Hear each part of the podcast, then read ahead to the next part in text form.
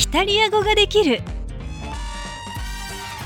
イタリア語にすごく興味があるけどどうしたら効率よくいろんな表現を学べるかな？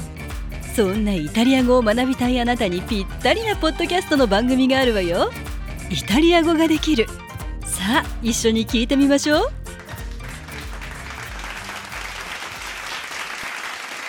Ciao, sono Giovanni. Questo è l'episodio 9. L'italiano. È davvero una lingua difficile. Ci sono un sacco di parole e di regole grammaticali in ogni frase.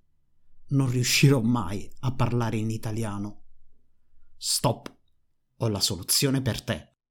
In questo episodio ti spiegherò qualche trucco per parlare bene in italiano. Vuoi parlare italiano? Bene, allora resta in ascolto. イタリア語ができるこの番組は日本の皆さんのためのポッドキャストです Tante persone sono convinte che per parlare italiano bisogna usare paroloni. Paroloni significa parole difficili, complicate. Ma tu pensi davvero che tutti gli italiani siano in grado di usare paroloni? Certo qualcuno può farlo, i medici ad esempio o i professori, ma la maggior parte degli italiani usa parole non troppo complicate. Come nella lingua giapponese, forse la maggior parte dei giapponesi non usa la grammatica dell'N1. Ho letto da qualche parte che la maggior parte dei giapponesi usa la grammatica dell'N3 allora ricordiamo usare frasi e parole semplici. Ad esempio, ieri era una giornata incantevole, pertanto ho deciso di prendere una boccata d'aria e deliziarmi all'aria aperta. una frase del genere è probabilmente usata solo nei libri.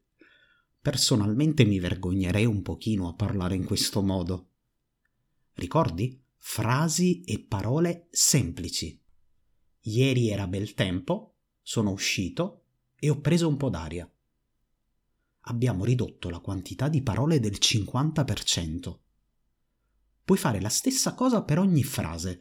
Lo faccio anch'io in questo podcast, solo frasi e parole semplici. In questo modo puoi iniziare a parlare italiano, poi piano piano aggiungerai parole sempre più difficili nei prossimi episodi voglio svelarti altri trucchi. Ma ora passiamo alle vostre domande. Da adesso Prova ad ascoltare e a capire senza trascrizione. Italiano ga dekiru.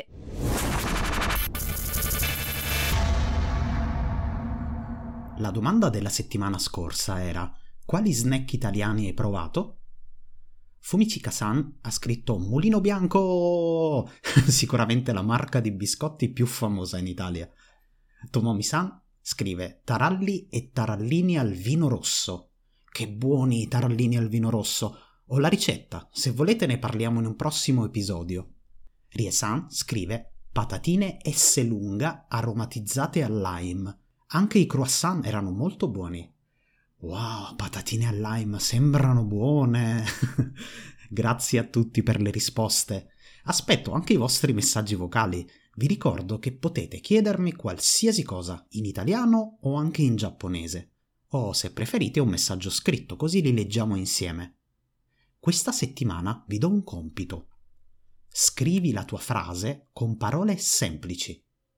La prossima settimana vedremo insieme come costruire un discorso unendo tante frasi semplici.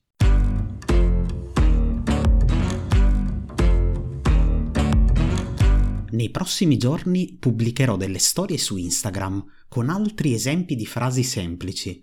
Prima scriverò la frase complicata e poi la trasformerò in una frase semplice. Date un'occhiata. Allora anche per oggi è tutto. Grazie per aver ascoltato questo episodio e alla prossima settimana. A presto! イタリア語ができるお楽しみいただけましたかぜひインスタグラムと YouTube でチャンネル登録していただきクラウドファンディングサイトバイミーコーヒーでコーヒー1杯分の投げ銭のご協力もよろしくお願いします また次回もお楽しみに。